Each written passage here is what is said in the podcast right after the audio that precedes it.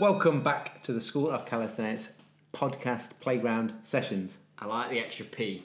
It's I love alliteration, but you're going to love um, this podcast more, particularly if you're into handstands or hand balancing. Maybe you're preparing for the handstand challenge. We've got handstand master and ex circus performer, or current probably circus performer, um, Yuri Marmerstein. There's not a lot that this guy can't do. Um, No. So, and it was some really interesting stuff about how he goes about learning skills. His own journey is self-taught, which he talks about um, on the in the conversation, and just again some real massive value in terms of just encouragement for all of us that actually some of the stuff that we see as being super complex and maybe unachievable, he's actually on the same journey as everybody else, and the same things that he goes about now to, to understand how to learn new skills, the same principles that we all have to play by. Yeah, some real practical tips and advice that Yuri goes into and, and delves out there that you'll be able to then just literally have a go and put into practice straight away. So, really encourage you to listen to. It's a, it's a long one, but it's definitely worth listening to it in entirety. Yeah. So sit back, guys, enjoy it. It's a Yuri Marmerstein on the School of Calisthenics Playground Sessions. Welcome back to School of Calisthenics podcast. It's Tim and Jacko, and we have somebody that has a better beard than me and better at handstands than Tim. It is Yuri Marmerstein. Am I pronouncing that right, Yuri? Yeah, there's a few pronunciations. It's already the Americanized pronunciation of it anyway, so it's uh, at that point I'm just like, eh. It's it's originally Marmirstein, and then yeah, I say Marmerstein. If somebody says Marmerstein, I don't correct them. That's very kind of you. I normally go a lot. I normally get a lot worse than that for me. Great, well, it's awesome to have you on. You, I'm super excited to dig into your story a little bit, and I know just from having a chat before we started the podcast that you've got stacks of, uh, of great information, which I know is going to be really useful to uh, to our audience and people that, that engage in doing calisthenics with us. Um, so, just to introduce yourself, because you're doing a much better job than, than we can do, just give yourself uh, like a give a, give yourself an introduction and give us a bit of background about who you are and where you got to where you're at now. I don't know that I will do a better job. I'm pretty bad about talking about myself. But so basically, um, I, I perform as a professional acrobat, although less now. I do a lot of teaching. I, I travel and teach workshops and seminars on handstands, acrobatics, etc., but more so how to learn them as an adult because I learned as an adult. So I did like regular sports as a kid, but I wasn't super athletic. Around 18 years old, I started getting into more martial arts and acrobatics. At that point, there was no material on how to learn anything except for like really old school strongman books. So basically, what happened is that I spent a few years learning everything with really bad technique. Uh, not bad technique, it was a learning process. Yeah. And then eventually I, I trained with better people than me, and eventually I went on to, to performing professionally. So uh, I guess the main, I don't know if I want to call it, part of the story is that I'm self taught. So normally people in this business uh, have been gymnasts for many years. And I found that being self taught was uh, greatly beneficial for me as a teacher because I understood the mistakes and I understood the learning process a lot better because I consciously went through that process. Did, did So- you, did you find on that because we, we're this coming from the same place of like literally when we started we had no gymnastics experience, no Right. background, nothing that was actually going to be helpful. Did you find that actually the route that you took to learning what you can do now has been much longer and, and windy, and as to because you've made so many mistakes, which means that actually now you provide a much more direct path from A to B through the, the teaching process that you use. Absolutely. And it, it's the other part of it is that there's an individuality uh, approach to the teaching. So I don't teach a, a systemized. You have to a little bit, of course, but yeah, it's helped a lot with understanding learning process and understanding it from different types of learners because some people learn it in a very specific way and some people don't. So I try to give the perspective of if you come from this background and you learn it in this way, this is something that might work. So it's it's it's definitely I know I've um, I've hindered the potential of what skills I could have learned because of the path that I took. Had I known certain things, had I just focused on basics for a few years and not even tried to do anything fancy, that would have set me up a lot better. I would have developed much better movement habits. I wouldn't have had to go back to fix a lot of these mistakes that I made. But at the same time, you don't appreciate it as much when you get told what to do. So by following my own process and by following such a convoluted path, it it helped me to understand uh, just the general process of what it is to learn a skill from different perspectives, to learn especially well these kind of skills. Of course, it goes with any skill, but the difference with the handstands and acrobatics is it does have that psychological element. So if I'm learning, I don't know, something like piano or, or juggling, there's a lot of technique and there's a lot of skill and precision involved, but there's not fear involved. I'm not going to psych myself out because I'm scared to play the piano. Maybe in a performance setting that's going to be a different part of it but people like learning a backflip or a handstand you know something even more basic people are going to freak themselves out before they do the skill and that's something that's really unique to that that perspective of acrobatics. Mm, um, but i've gone through that and the difference is that someone who's learned as a kid maybe they've never gone through it but the difference is that when you learn something uh, as a kid it's within your body permanently, but you don't have the same conscious access to it. Yeah. So the advantage is maybe I'm talking. The coffee's hitting me, so now I'm talking a lot yeah, about on subject.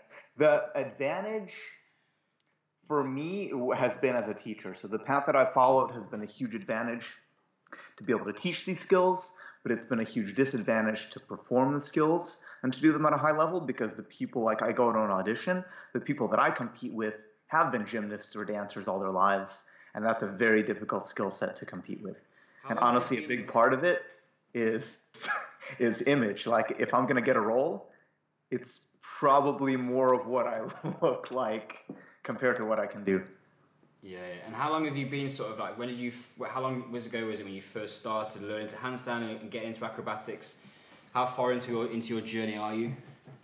So it would have been towards the end of high school that I started because I remember I watched. Um, I had a year when I was like a little bit lazy, so junior year of high school, and then senior year I started getting into more fitness, calisthenics, um, you know, old school martial arts, Jackie Chan movies, Bruce Lee going into the backyard and trying to kick trees. yes. Um, so yeah, probably towards the end of high school, so I would have been around 17 at the time, and I remember you know, the, the first handstands I learned, I remember it was reading from an old school strongman. It wasn't even a kick to handstand, it was um, a frog stand and pressing up. So I learned a handstand like that before I learned to kick. I couldn't hold the handstand, of course, but I had, you know, a decent body awareness so I could still press up. And it was, of course, if I were to look at that now, I'd probably like look away. Yeah, the first time you do something complex like that, it's it's never going to be as pretty as once you've mastered it. Yeah. We we really focus on people as long as it's safe and you know yeah. not going to do any damage to yourself. Like whether it's a handstand or whether it's a muscle up, when you're first learning, the very first one you do, like you're so pumped that you did it for the first time that you're not, like you say, you're not bothered. If you look back at it in years, you go, yeah, but you take that decision. I remember to this too. I remember there was a like a nearby school with some parallel bars. And I remember trying the same thing on the P bars before I was like I couldn't even hold a handstand, yeah. but I could press into it and um, I remember bailing pretty bad, and I fell and I hurt myself. Because, uh, but it was interesting too because there wasn't YouTube back then, so it was almost freeing that I wasn't aware of the limitations or possibilities. And so, if, in terms of that, um, if you guys that are listening or watching should go and check out um, his YouTube channel. He's got um, some stuff on his website, the sorts of things he can do. But When I look at you and I first saw what you were capable of, I was like, and then found out that you were self-taught. It, it makes me feel like I've not achieved anything in the past four years. Like it's funny. There's so many because I look at like again, you know, I grew up in Cleveland, Ohio. And for years, I had trained a lot, and I never even met anyone better than me at handstands until I went to Vegas and I realized that I was nothing that what I did yeah, meant absolutely nothing it, yeah. compared to these other people. So it's so many layers of that.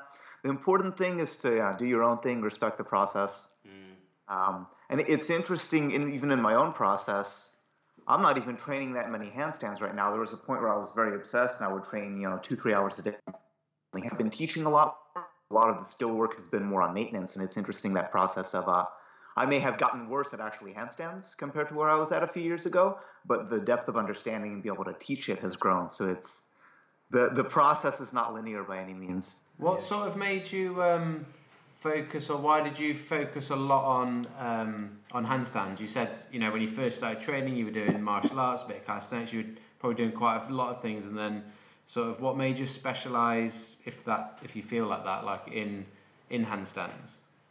Um, I just got really obsessed with it. Yeah, like I said, I did a lot of thinking. I've always done handstands because in those old school strongman books, yeah. you know, they, it was, of course, they did the banana back, and it's not wrong by any means, just different technique. Um, but then, you know, of course, they have the one arm handstand photos as well. Not really much instruction on how to do them. So, of course, I would try, you know, to go and then lift the arm and then fall. And I did that for a couple of years, and then I started reading more into it, and I realized kind of how much work you have to put into it and how obsessed you have to be for that skill. And I have a pretty obsessive personality in general, so once something kind of penetrates my skull, it's it's there for a long time. Um, so yeah, I, I just thought it would be really cool. thought it would be a really cool skill to develop, and I did. And I didn't develop it with the idea of it was before social media. I mean, there was Facebook, but it wasn't what it was now. Yeah, yeah. So I didn't do it to think, oh, I can make a business out of this and I can travel the world teaching it and I can perform it. I had none of those thoughts. I just thought it was interesting and I wanted to, to really develop that skill set. Yeah, yeah I want to pick up on that, that single arm handstand a little bit later on because okay. we've got some specific questions yeah. around that. There's one thing that, that i kind of picked out when I was reading um, some stuff about you, and you mentioned that about the old school strongman.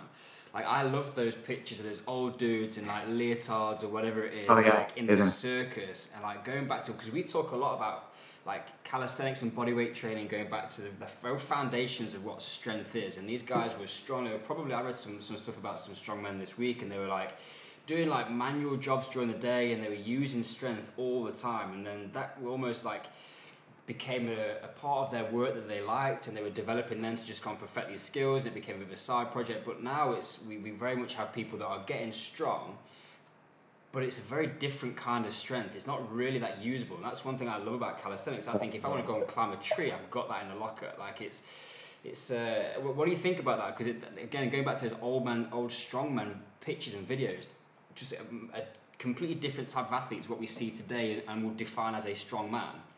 Yeah, for sure. It's that idea of, I guess, I mean, what's functional, what's usable. Um, part of it is the way bodybuilding has, you can call it progressed, or you can call it, uh, what's the other word, decayed. Change. Change. Where it's, like, you know, at one point, a bodybuilder was also someone who was very, very fit and very healthy, and now a, what modern bodybuilding is, is kind of almost the opposite of health, where they're starving themselves and they're they're injecting all sorts of chemicals. And of course they have a lot of muscle and of course it takes a lot of work and it's impressive to get there but at the same time it's like they can't move. So no oh, for sure it's that idea of for me it's more about controlling the body. Like i never trained for hyper, hypertrophy. Um, I never trained for that. It was a byproduct, and for me, it was always, you know, coming from that martial arts background as well it's more interesting what someone can do with their body as opposed to what it looks like. We, we and then, uh, of the course, time. a lot of times the looks are going to come as a byproduct, but it's not something that you should be judging upon because now a lot of times, you know, someone looks strong and you know they, they can't put their arms over their head, they can barely move, they run, you know, like this. So it's we used to part play of that so we've seen a lot of people like that. Don't worry. And I've seen you your shirt off, Yuri. You're flipping stacked, man. um, well, I'm shorter than I look on camera, so that's part of it. How much? How yeah, much? Just uh, how much do you weigh out of interest? I weigh. I float around 75 kilos. Oh, so how tall are you? Uh, five seven. I don't know what the conversion yeah, yeah, centimeters is. Yeah. 170, I think. Yeah, yeah, yeah. Um, I had a question. You just you talked a little bit about like fear when learning to tumble or um, do handstands, and, and, we spoke a little bit before about um, that mindset of, and we get it all the time when people just that, that fear of being upside down, and then even when they are upside down, they're um, that spatial awareness, that kinesthetic awareness, they're not sure where their body is in space, and they're also scared of what's going to happen. They haven't learned how to to bail out, or even they're trying to kick up to a wall and they don't even know how to get up to there. Um, before we just delve into that, in terms of um, in terms of tumbling and backflips, I've had on my to-do list of goals for the last three years a backflip, and I've done absolutely nothing about it. One of the reasons being I'm actually petrified of landing and breaking my neck. Um, I think I would be like I can jump higher, but I've always had a decent vertical jump. It's more the um, I'm trying to source someone that's going to teach me safely and effectively in a foam pit initially, but um, I'm really I'm really interested in, in you del- delving into that. Um, what you describe that fear of sort of hand balancing. In fact, we can focus it more around hand balancing because a lot of our followers are, are, are, trying to learn how to do a handstand in preparation for the world record that we've got going on. We'll talk about that yes. later. But um, but yeah, no, um, delve into a bit of that mindset around what you see with people and how people could that are struggling with that. Because I know we get a lot of people doing it, and I might be able to apply it to my tumbling as well. Uh, so part of it is um, is what's the worst case scenario. Backflip, it's going to be a bit different. The, um, with handstand, you can control it more because you're always in contact with the floor.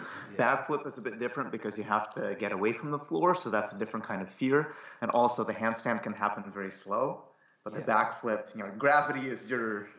So I have this much time in the air to do a flip. That's a, a much different process. But let's get into that after handstands. So the idea with handstands is that what's the worst case scenario? Usually for most people, it's either the arms collapsing or it's going to be falling on the back. So let's talk about falling on the back first. Kid falls on their back all the time. When you weigh 20 kilos, it doesn't matter that much. Mm-hmm. When you weigh a little bit more, then that force is multiplied. Um, but even still, you probably won't really get hurt if you fall on your back. Yeah, you have a bruise or two, but it's not debilitating, but then you get scared of what it is to do the handstand. So you lose that perspective. So one of the first things I teach before really getting into technical handstand work is how to fall. Um, there are three main ways to fall. The first is the bridge, which you have to be pretty flexible for. So I don't really teach that as a fall. I teach that as a separate skill. Yeah. Handstand roll is most people are going to figure that out a little bit sooner. But the issue is that if you're doing something in a hard floor, if I'm doing a handstand on concrete, yeah even if I'm really good at rolling, the roll is not going to feel soft. So the third one is the cartwheel. So I actually teach a cartwheel first. And the idea with the handstand is that you can control it the whole time. But to appreciate the control, you have to appreciate what it is to be out of control, to let go of the control. So think about it this way I'm standing, I control myself when I stand, but what happens if I fall? I have reflex yeah, yeah, yeah. to come back to my feet. So we need that same reflex in the handstand. It's this idea that you know, if you're standing and someone pushes you, you're probably not going to fall on your face. You're probably going to take a few steps and find your balance again. Yeah. So we need to develop this same kind of reflex is that once someone goes too far over in the handstand, they have to know that no matter what, they can land back on their feet. That's so interesting point because I, I remember when I was learning to do a handstand on parallel bars, I was terrified. I, I, had the strength to be able to do it, but I had the fear of actually now my, my point of reference from a visual perspective was, was way further away from me, and I couldn't get. I mm. couldn't. It was, was. It was purely a, a confidence thing. I could do it if I was close to the floor, but I was always worried that I was going to like go over, like flip over on the parallel bars, and it's even further way down. And I come from a place of having multiple shoulder dislocations, so those places are not happy in my brain. But now, over the years, I've actually got a confidence if I'm going to go into my parallel bar handstand. Actually, if I feel like I'm going over, I've got to, I throw my hand out in front of me to let go of the bar and then re-grab it in a position to stabilize myself. And that was never there before. But it's interesting. Yeah. It's exactly the same as what you say is when you're you're standing and you fall forward, your brain sends a message to the leg to put the foot out in front of you to, from stopping to stop yourself. And just I've got a little one year old at home, and I, he's falling over all the time, and you can see him learning those those skills. And it's the same for the upper body, but it just feels scary because you're upside down and your head's going like a little bit closer to the floor, I guess. so that that's number one. is that idea of learning how to fall. The second one, and this one is really counterintuitive, as it's more complicated than what I'll describe right now, is it's um, it's counterintuitive, but you want to have the arms straight because then there's a structure and you can hold yourself up. But what people have a tendency to do um, is that they bend their arms because it brings them closer to the floor and it feels safer. But the reality is that I, you know it takes strength to hold myself like this. Yeah. Hold myself like this, I can use my bone structure. Um, so that, that's another thing that's a bit counterintuitive is a lot of people won't straighten their arms, and that's actually what makes them collapse. So that's also a really big one. Um, and then the third one, apart from falling, people have a tendency to, to planche their shoulders forward. It's a bit easier because center of gravity and it gives you a bit of a counterbalance, but then it puts more stress on the shoulders and the wrists. So it's and a lot of times people don't know they're doing that. It's their body making. I was reading some articles about the brain, how it, it takes a really long time for the brain to learn the skill, but it, it makes a quick and dirty solution by trying to adjust what you already know to fit that scheme. Mm-hmm. So this is one of those things that a lot of people will do. It's um, rather than having the arms vertical, they'll lean the arms a little bit forward they'll bend at the elbows. And technically, it's a safer balance if I balance like this. But at the same time, if my legs aren't strong enough to hold myself in the squat, eventually I'm going to collapse. So those are, are probably the I guess the two main points that I try to bring home to adults first learning is learn to get the arm straight, learn how to support yourself on your bone structure because you can always use muscle later when you need to, um, and then learning how to fall. That's the big one for psychology. Is you can't appreciate what it is to be in the middle unless you know what it is to go too far. Yeah, I was just about. So there's that perspective with... idea. It's so it, to be. This is what I see a lot as well so to be vertical in a handstand is a very precise position. To be a little bit too far, you have to know what it feels like to be too far um, to, to really understand what it is on top. And what ends up happening is that most people, when they get to their vertical position in the handstand, they feel like they're too far and they start to want to bail and kick down when in fact they've never actually gone far enough. Yeah, yeah, yeah. I see that a lot with people when they're when they're learning, say they're learning to kick up or tuck up, that the, the common thing that that might happen is they're going too far uh, over the top all the time, and just like you said, that they they don't know they know where too far is, and they've learned that, but they actually don't know where not far enough is, and then actually where they want to be, somewhere in the middle. And, and I did some work with someone um, last week and just said, right, let's let's kick up and not actually go far enough up, like do it real slow, but don't go far enough. And then it's like they got that a few times. It was like, so you need to find somewhere in between those two things. I think of it as like Goldilocks, like not too hot, not too cold, just right.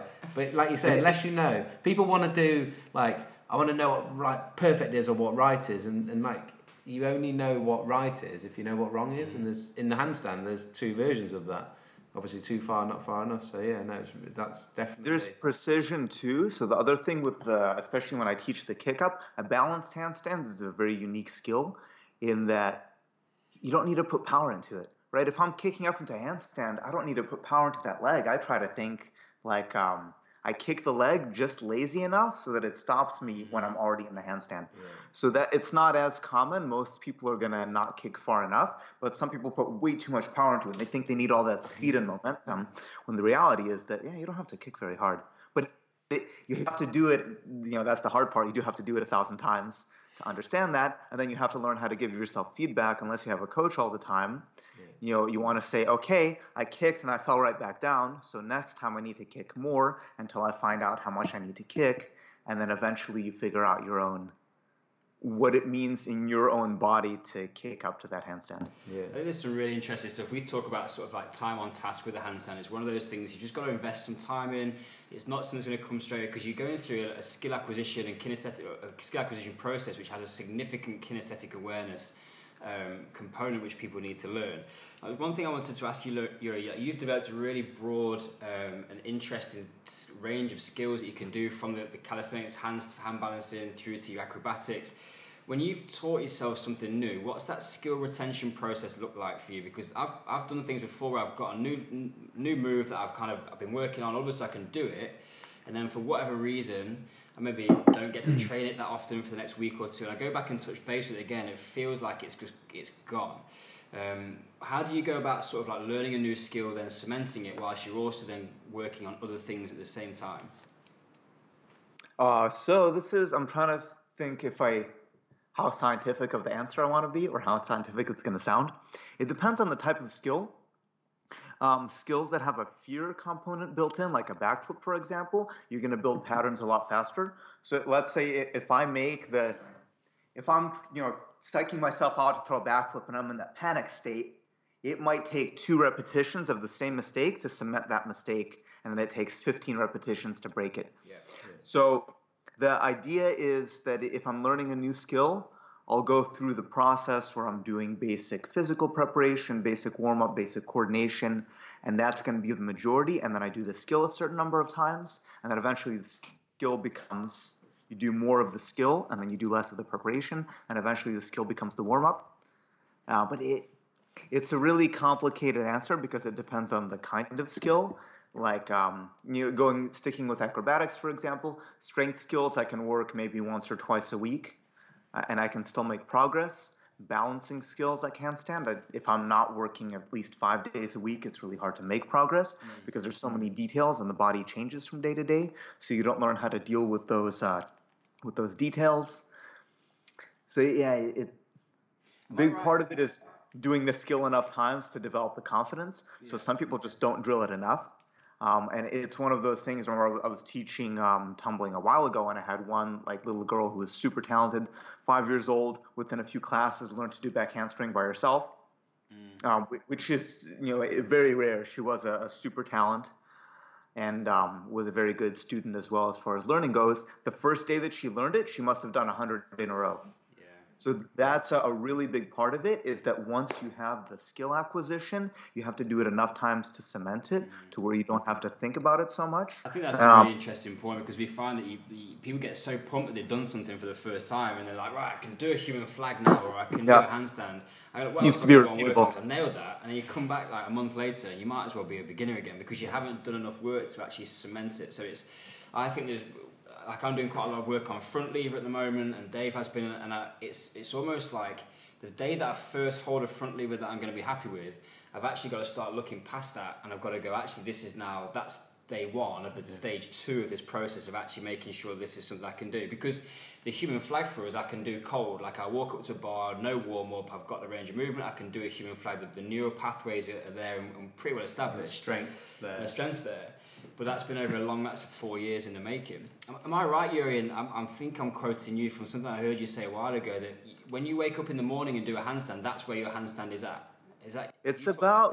Uh, I feel like I would have said that. It's about repeatability. So think like if you're a marksman, for example, if you hit a bullseye once, what does that mean? It doesn't mean shit. I can close my eyes and I can hit a bullseye one out of every hundred. Mm. Uh, it's about what you can repeat, and then eventually, again, going into that marksman idea. Now, not that I do a lot of this kind of stuff, but okay, you're learning to shoot. First, you learn to shoot in range, then you learn to shoot outside, then you sprint 50 yards, and then how quickly can you draw and shoot? And another guy was telling me that they do in the army this duress training where you're trying to hit a target while somebody's, you know, like throwing dirt in your face and slapping. yeah.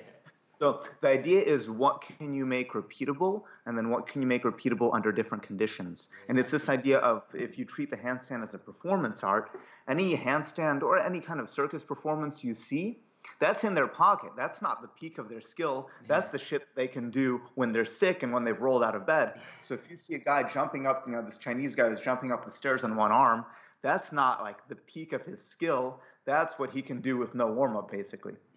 Mm. That's the problem I have. Yeah. All, all, our, all our demonstrations and workshops are the peak of our skill. well, and then uh, you know, in performing, but also in teaching, that's another thing that I've had to learn because you know, you're teaching a workshop, yeah. you, you, warm up for the group, but you don't really train for yourself. So the demonstrations that you do in a teaching scenario are also also cold. Yeah. And I'm not saying that you should train something cold because you do have to go through those warm ups and those prerequisites, but eventually you want to have that confidence in the skill having done it enough times that you can repeat it under imperfect conditions. Yeah, yeah, yeah, yeah, definitely. Um, I know, like when I first, I mean, I had my own process of learning to backflip because I had my own fear, and I learned initially to go sideways, which is a, a terrible, terrible habit to have. And I remember in college, I found this big pole vault mat. Um, so every day, I I walked every day for three weeks.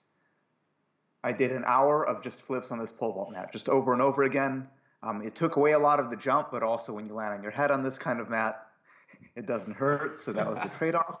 And after about three weeks, it started to click, and I, this backflip started to make sense, and I started to go backwards. So it was about a mile walk, like 20 minute walk. On the walk back, I maybe did 30 to 50 backflips during that one hour session. On the walk back, every whatever, five, 10 meters, I did another one.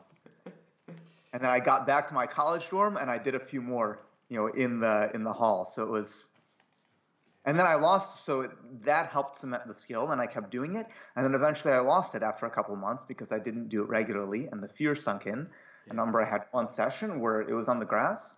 I just had to force myself to crash, and now it's no problem. But it's yeah, that's a really important idea. Is that you have to do the skill enough times. I don't know what that number is because it depends on the skill, but um, enough times to where you you can do it without consciously thinking about doing it. And, and do you find that within that skill acquisition process that you're better off sort of touching base with it on a sort of doing light doses on a regular basis rather than going, I'm going to train handstands once a week and then I'm going to leave it seven days before I do it again? Do you find that, that you get more benefit from maybe doing three or four or five times a week, but smaller, smaller oh, absolutely. Points? We're even including it in the warm up, just so yeah. So like you said, so you're getting that dosing. The handstand specifically, because the precision required for it is so fine. It, we're literally we're talking millimeter, and you can be one millimeter off and you're off balance, and that's not even an exaggeration. So the your body is not the same from day to day, depending on how you slept, what kind of physical activity you've done, what kind of alcohol or caffeine or drugs you take. All of that changes your balance. Your balance on your feet is good enough that it doesn't really affect it much. But when you're learning to balance on the hands, things like that play a really big impact.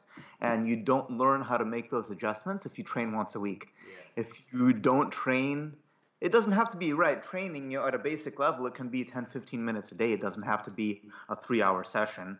It shouldn't be because you're probably going to hurt yourself doing that much right away. Um, but it's that idea that if you train only once a week, your body is not the same from week to week, and the variables that you've already calibrated for have completely changed. So with handstand specifically, it's one of those skills that you you need to train more often than you think because you have to deal with these minute variables and changes in your body that are not obvious to you when you stand up. Mm, yeah, and just just picking up on that handstand even even further, we've got we've got a lot of beginners um, trying to learn how to do a handstand. Um, some of them very excited because we're trying to break the world record for the most number of people doing a handstand at the same time with our uh, hashtag handstand challenge, which is on um, 23rd of June, International Handstand Day. And my first question is one, are you coming? And this is the official invite. And then two is like, what are some maybe two or three common issues that you see for, or that you like really commonly see for beginners, and, and any tips for them to try and and correct them? Um, I had some issues getting to the UK last summer, so I need to right now kind of figure out a, a work visa type thing uh, because they took my fingerprints and I'm on a, a list of some sort. Oh, nice. Not, I wasn't banned, but but probably I have to have a really good story or a work visa when I come back. No better like reason than to come and break a world record. We'll, we'll sort that out. we we know some people in high places. Yeah, appreciate it. Um, as far as beginners learning the first thing is, and this is the boring part, is you do have to understand the physical prerequisites of the skill. so if you've never spent time on your hands, your wrists probably haven't developed the specific, not muscle, but the specific resistance to being able to take the weight. So definitely, especially coming from no background to trying to do handstands, yeah. um, especially it's worth to take the time to warm up the wrist every session. Um, and after six months to a year you can let up on it a little bit but that's a really important part is respecting the physicality of the skill. The wrists are going to be number one. Shoulders and elbows uh, not as much but definitely someone who's getting into handstands it's worth it to take the time to really strengthen and make sure the wrists are good Yuri, do you recommend that people use wrist wraps if they're finding it uncomfortable or not? Oh, well, it depends on individual basis. But what ends up happening if they wrap the wrists is that the body is really clever at being lazy because survival, you want to save energy. So any kind of external aid like that, the joint stops stabilizing itself. So over time, it may be a short-term solution, recovering from an injury, something like that. Yeah. But it's different for something like boxing or gymnasts when they do vault or pommel horse, for example. It's a lot of ah, just dropped my. it's a lot of impact on the wrist, so the wraps are going to have a, a, little bit more of um, a purpose there. But the idea with a lot of these, anything that offers artificial support, is that your body gets lazy providing its own support. Yeah. So maybe it's a short-term fix, but that wean off it almost. Yeah, yeah. Generally, I wouldn't recommend because it's if your body builds its own support, it's a lot better than having to rely on external aid. I mean, I when I first started, I've used it and then I've weaned completely. Like I wouldn't even think, don't even ever think twice about it now because, like I think, like I said, just progressively build up. We, you know, we've started with simple things like frog stands where you're just getting used to a little bit of support, like you say, getting some support and some uh, load through those wrists in that in that position, but it's not as complex a balance point at yeah. all as um, as a handstand, and, and so it does help you build up that as as one part. And it's not the wrist especially because with the shoulders you, you can use muscle to compensate, but because there's not really muscle in the wrist, it's all connective tissue that takes a much longer time to build up. And again, someone who's been doing handstands since they were a kid, they've built that up when they were still growing, so that that's with them permanently. But as an adult starting out, that's a really important point. I have a wrist sequence um, that I, I, teach in my workshops and that I have a video on on my Vimeo channel. It goes through, you know, in great detail, um, just all these different positions, and it's it helps immensely. Okay. I haven't can, had. We'll make sure if we'll make sure yeah, that Yuri sends us that link and we'll put that in the show notes for people so they can see that. Yeah, it'd be great. Anything else um, for beginners? The, uh, another part is not to set time or expectations. Some people are going to say, "Oh, I, I want to. This is my goal. I want to learn a handstand before my whatever." Before the handstand world record attempt. Oh dear. it, yeah. It's more so you have to be in it for the process and you have to enjoy the process. Yeah. And when people set themselves up for that specific time frame, their standards drop to reach that time frame.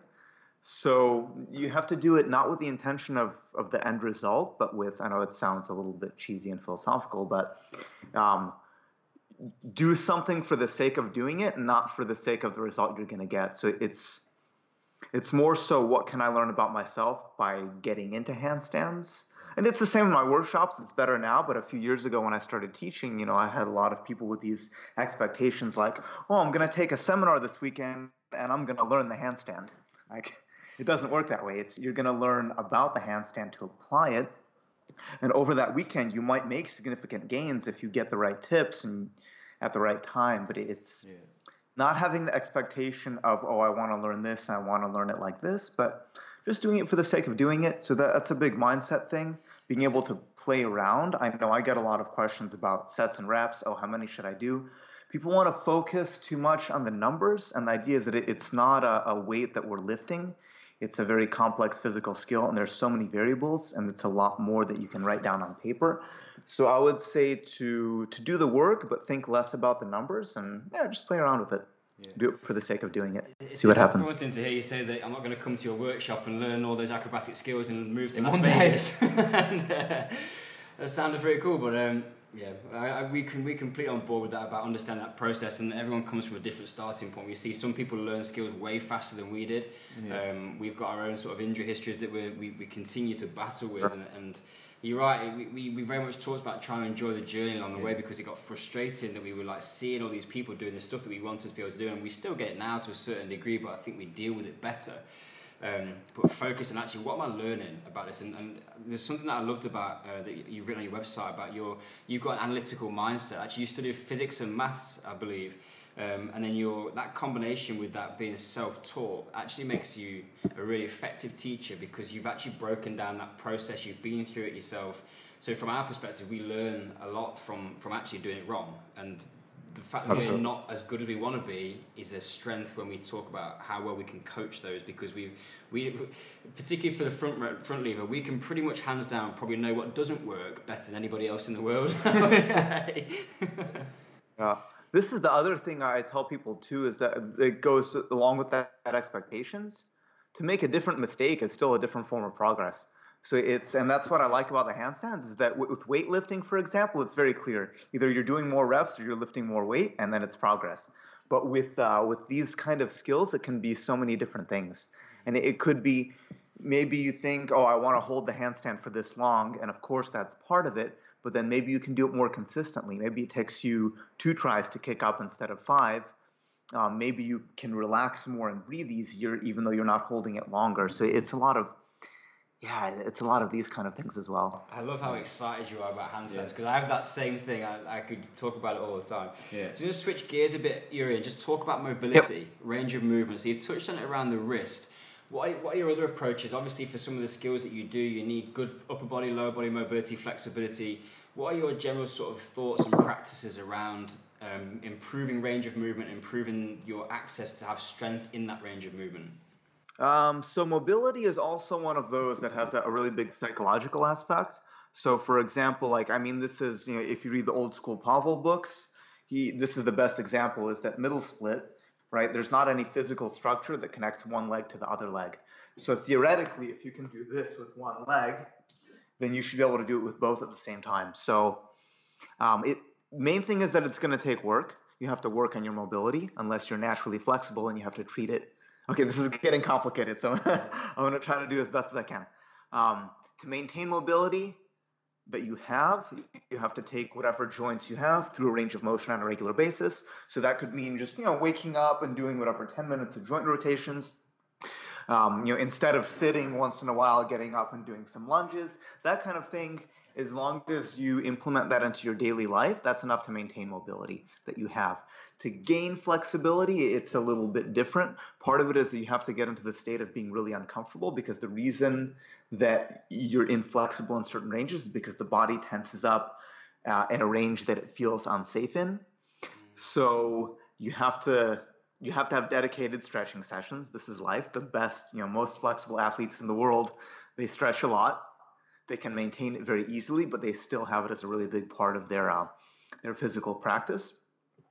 So you have to get into these states where you're very uncomfortable and it might be a little bit painful, and you have to tell your the subconscious part of your brain or whatever part of your brain dictates that to say I'm uncomfortable here, but it's not that bad. I'm going to relax. And then when you can relax there, it, it maps that new range. So that's part of it, and that's going to take more than one session. Um, that's also a very intense uh, form of training as well.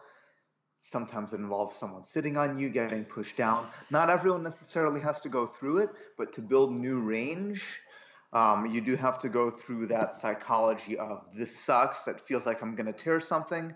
No, it's okay, I can relax. That's part of it. Um, the active range as well, so being able to use my weight to get into something is different than lifting my leg into that position. So that's something that if you take a ballet class, for example, I think that's probably one of the better systems for active hip flexibility, mm-hmm. where it's a very clear system. They start lifting their leg just barely above the floor, and it's very clear where where the hips should go.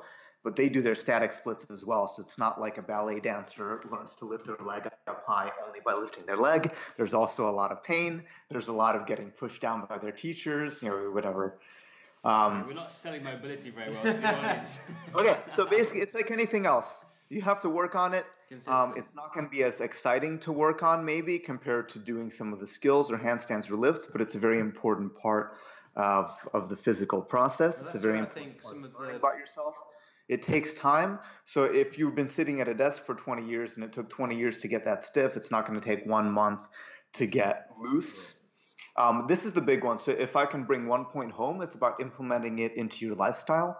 So two things: having dedicated sessions, even if it's once, twice a week, but intense, dedicated flexibility sessions, and then incorporate it into your lifestyle. So I've been sitting for I don't know half hour. So now I'm on. Uh, I, was looking at the phone of the computer. Now I'm on a mat. Now I'm kneeling, and now I can lunge. Um, if I get up, I might get up and do one of these. It's just a normal thing I do when I wake up. So it's a compulsive part of the way I live my life.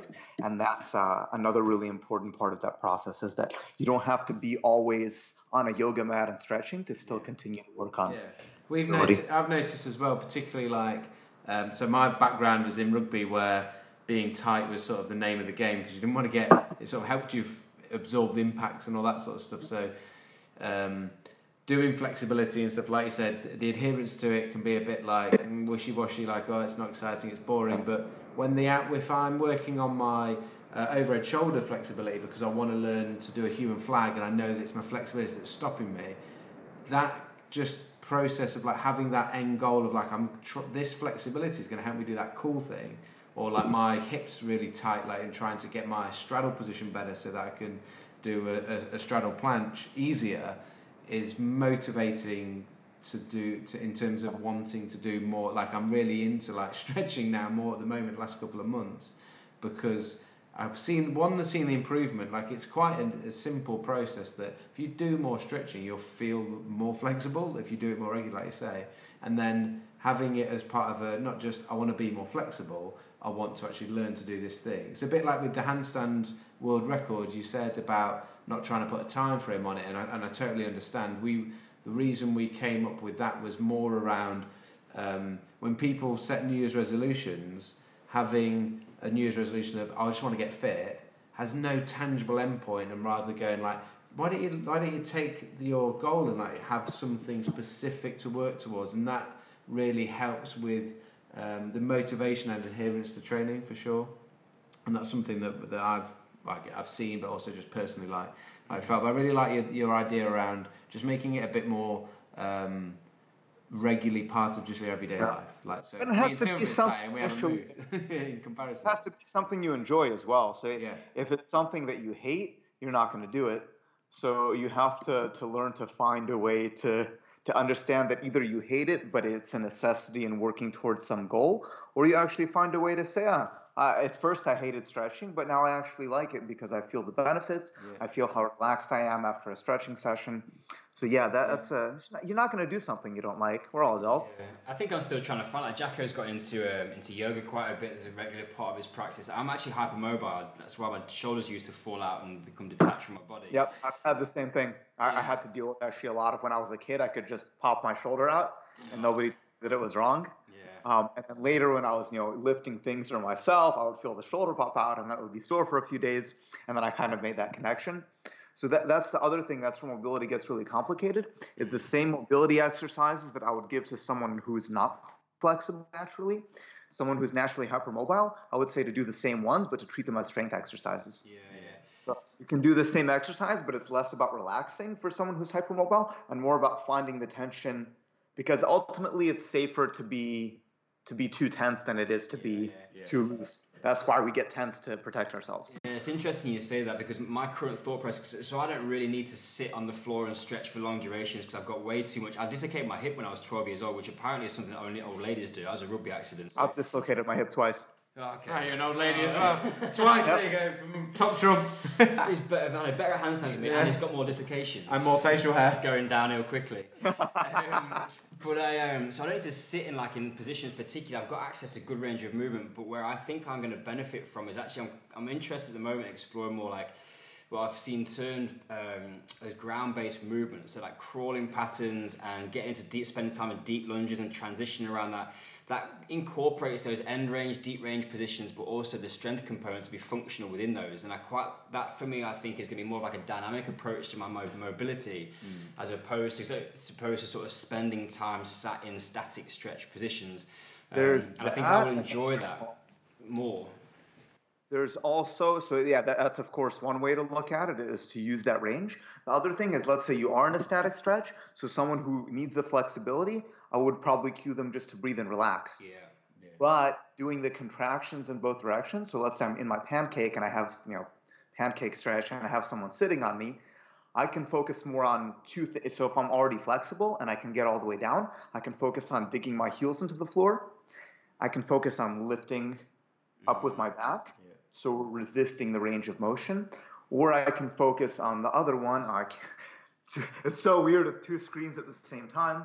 I can focus on doing the pancake, putting my hands down, and then lifting my feet. So working the hip flexor to actively get deeper into the pancake. So those are two ways by pushing against the force or by actively going with the force. That's another way you, you can get that idea of the of the muscles continuing to work after that passive range has been developed. I'm just going to make a quick note here that our session, we're doing a session tomorrow together, so I have to sit on Jacko while he's doing the pancake stretch. Is that what you're saying? Because that is going to make some Yeah, gold. might help. You'll see that There's a the specific way to tomorrow. it, Literally like sat upright. May as well just be sat in a chair. I mean, if you look at any like you know Mongolian contortion is going to be a good example. Maybe an extreme example. Yeah, I'm a Um, bit like that. It's a lot of like, from what I understand, the first year of Mongolian contortion, they call it like the year of pain or the year of tears, Sounds because bad. the first year is just about getting through those, those mental blocks of of not being able to relax in the positions because they feel unsafe. Yeah. Oh, crazy. So we're going to bring this into to a close here. I've just got one more question about handstands for you, and then I'm going to let Jacko um, wrap it up. So um, you might have seen on our logo, we have actually have a guy having doing a single arm handstand on it, and I quite like that for me because it's probably one of the most difficult things that I can imagine doing. So it sits there as quite an aspirational goal for me. Uh, Jacko's been doing quite a bit of work on his on his single arm handstand, and, and I'm going to ask you for some tips for him. But before I get there, I just want to kind of con- give you some context about where he's at with his training. So you've got a You video. haven't, you don't, you haven't seen my uh, You haven't seen my training, so I'm interested in what your your perception of what my training tell is. you. So I watched your video that you recorded actually 2013, I think it was, of, of some tips and some different exercises that you can do for the single arm handstand. Now what I had to do was it's a seven and a half minute video, and I fast forwarded to the six minutes until I found the exercises that Jacko was doing. now I imagine that they're supposedly progressive and that they're supposed to feed in from the first six minutes before you get towards what You know, I'm a very advanced handstander, Tim, so I thought I'd just go straight in at the deep end. The same thing happened when we both learned to handstand. I kind of took more of a, a methodical approach, whereas Jacko just tried to go direct to the end goal. But what if someone's wanting to learn a one-arm handstand, and, and we stick at that? There's probably a lot of people listening that, that have got way bigger fish to fry before they get to that point. But it is on Jacko's list of things that he's trying to work on. What's the process? What are the keys? Have you got any sort of like inside tips that you really need to um, think about and form a crux of nailing that ridiculously impressive move? Yeah, can I? And just before you, just before you delve into giving giving your wisdom on that, which I greatly appreciate. Um, and there's someone, one of our followers on Instagram. She's trying to do the same thing as well. But um, I sound, we sound relatively similar, not in our skill, but as in because you can do it amazingly. But in the when you were talking about how you learned, you sounded like you were a little bit. Um, bull in a china shop like I am, and then and then realise actually I need to go back and and uh, and start again. And since I've really gone, let's say in the last six weeks, really gone back to more basics on it rather than just flipping trying to take your hand off the floor and see what happens. basically, is what I was doing. Um, I've seen a much better improvement. It's it's humbling yourself to go right. I need to do some real, real. That, well, that's what I found the real, real basics. But yeah, what almost I guess what are those basics? So oh, there's so many. So first off would be because it's it's at least one um, exponent, not exponent, one order of magnitude more difficult to do a one-arm handstand than two-arm handstand. So two-arm handstand needs to be like to the point where you don't think about it. You can move your legs around, you can move your shoulders. Alignment is also very important. So if you are currently aligned in your handstand where it takes a lot of muscular strength, it's going to make it difficult. Um, there's ways to still use strength to do the one arm, but as I said, it's an order of magnitude more difficult. So really finding a resting position and being comfortable in the two arm handstand to the point where you can do whatever you want in it and it doesn't affect your balance. Um, that's going to be number one. Number two, flexibility plays a bigger role. So you know, the, the better your middle splits are, basically, and the better your shoulders are, the easier it's going to be to find a resting position in one arm. You don't need it. There are ways to counteract that, but it's incredibly helpful to have that flexibility because you can spread yourself further out. That's a big problem for me. Yeah. Um, More The bang gonna other- sit on you more. yeah, you're stretching. So to actually develop the balance, because it, it- you know you can walk on your hands and you can spend time on one arm, but to me that's a one arm transition or a one arm freeze, which is very different than a one arm balance. A one arm balance is when you're actively using your hand to adjust in a full 360 degree range of motion, and to develop that one arm balance. It's too many variables to lift the hand up and see what happens. That's good for a photo, that's good for a freeze if you're a breakdancer, but to actually develop that balance, you have to very slowly feel what it is to shift the body, to shift the legs, and you get to this point.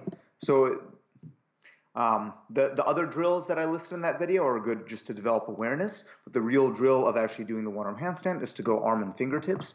You want to go arm and fingertips to the point where you can hold that just as well as you can hold two arms. Yeah.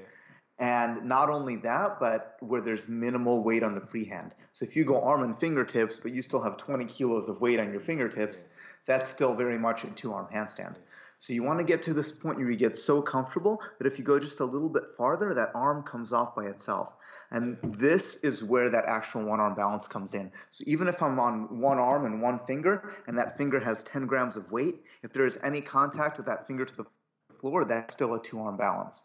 But you still need to be able to do that. So this idea of lifting the finger, and this is the actual one arm balancing component because when you balance on one arm, you have to have your whole body over a very small uh, point of balance, but at the same time, you have to deal with rotation and you have to deal with control of the body. It's That's- it's very complex, That's but thing that- basically, learning to move the legs from side to side, learning to tilt, getting to the point where you can very easily shift to arm and fingertips, getting to the point where you can hold arm and fingertips, and then you. This is the balance, and that's the difference. I meant to make this video, but I haven't. It's it's a really big difference lifting the arm and falling for a couple seconds. Even if it's both are two second holds, if I lift the arm, get lucky, I hold for two seconds, I fall, or I gradually lift the arm, I place it, I balance for two seconds, and I come back. Yeah. Those two are very different, yeah. even though they might look similar to an untrained eye. Yeah. There's a very big difference between those two. And it, it's that specific sensation of what it is to balance on one arm. There's nothing like it. It's I'm gonna try to. You can do one. So two cameras. Um, no, it's too early. Well, maybe. Oh, go on. All right. So the idea is this: I basically have to move my hand in a like in a circular pattern. So if I fall to the side, I have to have the control to move my hand forwards diagonally. So it ends up looking something like this, where I'm making maybe 10 corrections a second, but in a full yeah. 360. And that's not something. So in a basic two arm handstand, you can consciously say, okay, I'm falling forward, I'm going to push with my fingers. Yeah.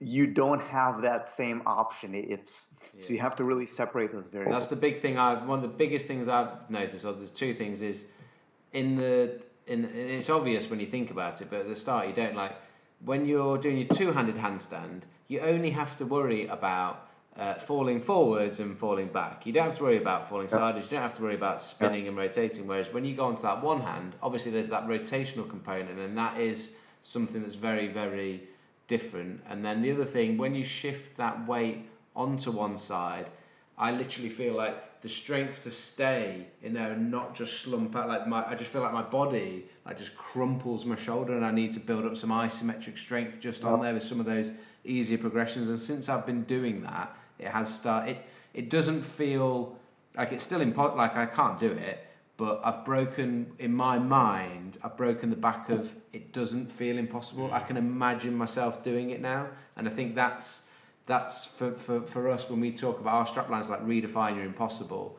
When you get past that point of you can see yourself doing it, like that's it one. Like at that point, you know you're going to get it at some point.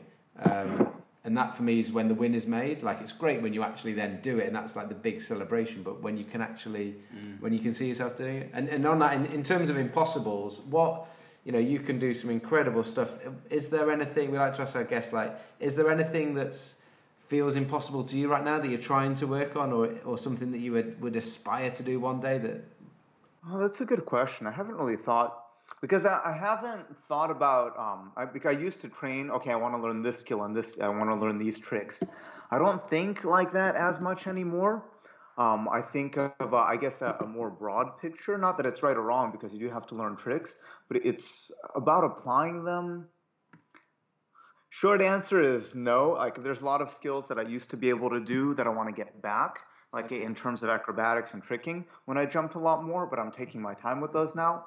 What's your favourite one of those then that you used to be able to do that you, you can't you, you were working on again? So um, the the cork. So it's like um, one leg with a full twist, flip like this. Um, I used to it like I was really scared of it for a while, uh, and it took me a really long time to be able to get it. And then when I got it, it's one of those things I didn't train it often enough. Mm. And because I didn't train it often enough, when I took a couple years, I lost it. Um, so now I have to start this live video again because my connection was off. Now um, I'm slowly getting back into it, and it's that same. It's that same fear. I still have to relearn it. It's still there in my muscle memory, but I still, I, I still get freaked out. I still have to psych myself out every time I do it, uh, and it's because when I learned it, I didn't do it often enough. I should have done it every session for a few months. Yeah. I should have done at least a few every session for maybe six months, and I would have cemented it. Yeah. But I didn't do that, and I lost it. Yeah, so twisting in general, like I, I, learned with really bad techniques. I'm trying to to go slow and get back into into good technique. What I think is amazing about that, and listening to you talk about yours, it's the same thing whether you're learning a handstand for the first time or you're learning a complex skill like what you're doing. The same messages: take your time, go through the progressions, touch base yeah. with it regularly. It's just it's amazing, and I think people should be really inspired by that. I've actually go like we watch you and go, cracking it, guys, amazing what you can do. We're so far away from that, but actually we're all kind of experiencing the same thing and we're going through the same process, whether we're day one or like ten years, twenty years down down the line. Um, and I think that, that goes back to our idea of redefining impossible because once you've done one thing, you've done one thing which is impossible, you've actually learned that process, you've learned that the stage that you need to go through on that journey, and now you've just got to reapply that same mindset to anything else that you want to do, and you never know where you might end up. Well, yeah, you learn, that and that's to me like, okay, the skills are cool, the flips are cool, and all that, but it's um, it's more about maybe philosophical too much this morning, but that's good. Um, it's it. more about learning learning how to learn the skills. So I'm using the acrobatics as a tool, as a vehicle to help people understand their own bodies and their own their own learning process towards physical skills. And okay, backflip is cool and you can learn a backflip, but if you learn about what it took you to be able to learn the backflip, then that's something you can apply towards your own learning process in learning anything else. Love it. Awesome. We're going to finish on that. yeah. Thank you, Yuri, so much for Thanks uh, for, for coming on and, and, and sharing um, what you've done and, and um, some of those. I think there's there's so much in there for people, and, and a lot of what I really like about a lot of it, as Tim just mentioned there, is about um, the process and principles that then they can um, people could whatever it is that they're trying to learn they can apply those principles because and that's what's key we we're really um, with the whole our whole name being based around a school we really want to make sure the advice that we give people is um, educational and then they can go and take that and run with it rather than right. think that just go do this thing and that's going to work because you know that that's not going to work for everybody um, yeah. And so, with with on the podcast, about the guests to do the class dismiss part. So it's a privilege, Yuri. Don't take it lightly. So Tim is gonna Tim is gonna say. so Yuri Marmerstein, thank you so much for joining us. Until next time. Class dismissed. Thanks for listening to this week's podcast. If you've enjoyed it, guys, we'd really appreciate a five star review on iTunes. And if you want to put a one star one on, that's also fine, but we'll just delete it. Until next time, class dismissed.